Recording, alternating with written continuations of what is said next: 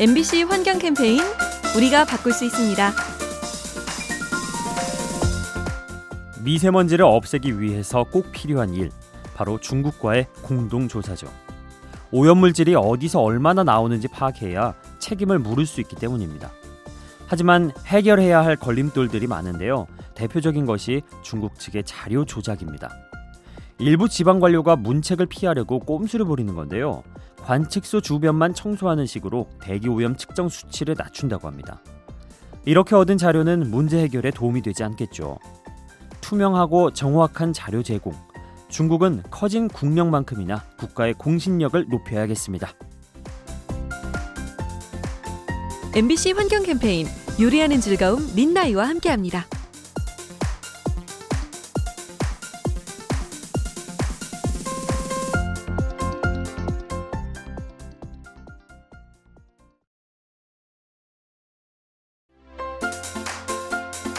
MBC 환경 캠페인 우리가 바꿀 수 있습니다. 식사는 제때 해야 한다는 말이 있죠. 그런데 최근 몇몇 동물들이 이 때를 맞추지 못해 굶주린다고 합니다. 기후변화로 생태계의 패턴이 달라졌기 때문이죠. 예를 들어 유럽의 딱새는 아프리카에서 겨울을 보내고 돌아와서 애벌레를 먹으며 번식하는데요. 온난화로 나무잎이 빠르게 돋아나면서 애벌레의 활동 시기도 빨라졌답니다. 그래서 새들이 돌아왔을 때는 애벌레가 사라져서 먹을 것이 부족해지죠. 수많은 문제와 부작용을 일으키는 기후변화. 우리가 기후변화를 막아야 할 이유는 너무도 많습니다. MBC 환경 캠페인 요리하는 즐거움 민나이와 함께합니다.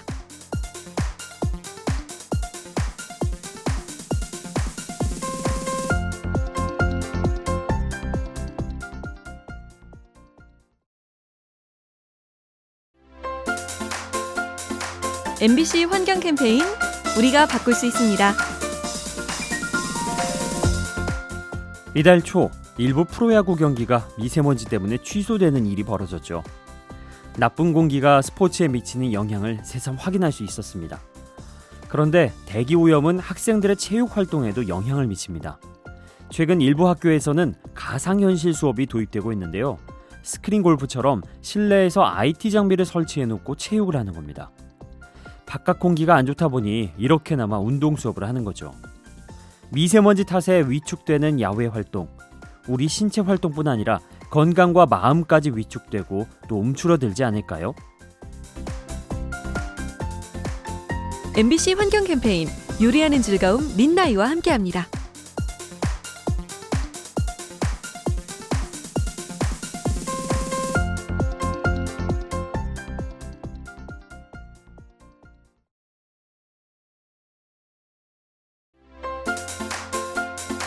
MBC 환경 캠페인 우리가 바꿀 수 있습니다. 오늘부터 6개월간 필리핀의 보라카이 섬이 폐쇄됩니다. 그동안 찾는 사람이 많아서 이런저런 오염에 시달렸는데요. 더 깨끗한 관광지로 거듭나기 위해 잠시 문을 닫고 정비 기간을 갖는 겁니다. 사실 이런 문제는 우리나라 관광지도 예외가 아니죠. 제주도만 하더라도 여행객이 몰리면서 쓰레기 문제가 심각한데요. 방문자 수를 통제할 필요가 있지만 이해관계가 얽혀있어 쉽지 않습니다. 깨끗한 자연이 있어야 관광업도 지속된다는 사실, 보라카이 섬이 잘 보여주고 있습니다. MBC 환경 캠페인 요리하는 즐거움 민나이와 함께합니다.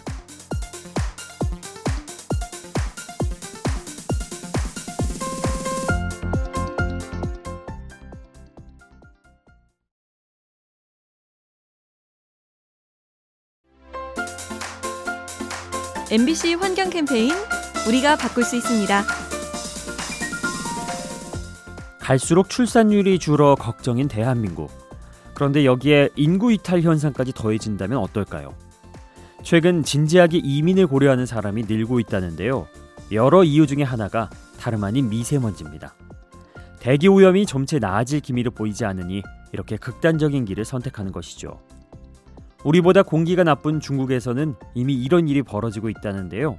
일부 부유층을 중심으로 해외로 주거지를 옮기는 겁니다. 국민에게는 불행이고 국가에게는 손실인 대기오염.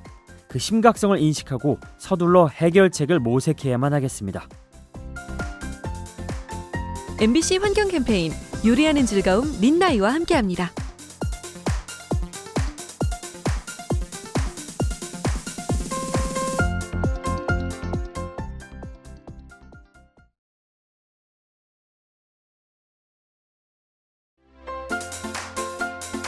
MBC 환경 캠페인 우리가 바꿀 수 있습니다.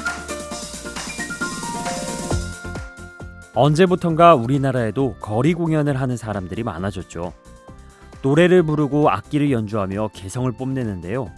하지만 원치 않는 사람에게는 소음이 될 수도 있습니다. 그래서 몇몇 국가는 거리 공연을 허가제로 운영하죠. 시간과 장소를 정해서 소음을 통제하는 겁니다. 최근 부산 해운대구가 이러한 정책을 도입하기로 했습니다. 심야 시간의 공연을 금지시키고 스피커의 출력도 제한할 예정이죠. 주변 사람들을 배려하고 함께 즐거울 수 있는 공연, 노랫소리가 더 아름답게 들리지 않을까요? MBC 환경 캠페인 요리하는 즐거움 민나이와 함께합니다.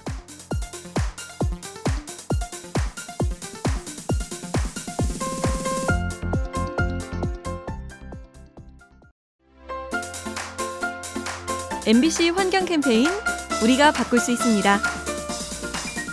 반려동물들도 먹이를 먹는 시간이 가장 즐거울 텐데요.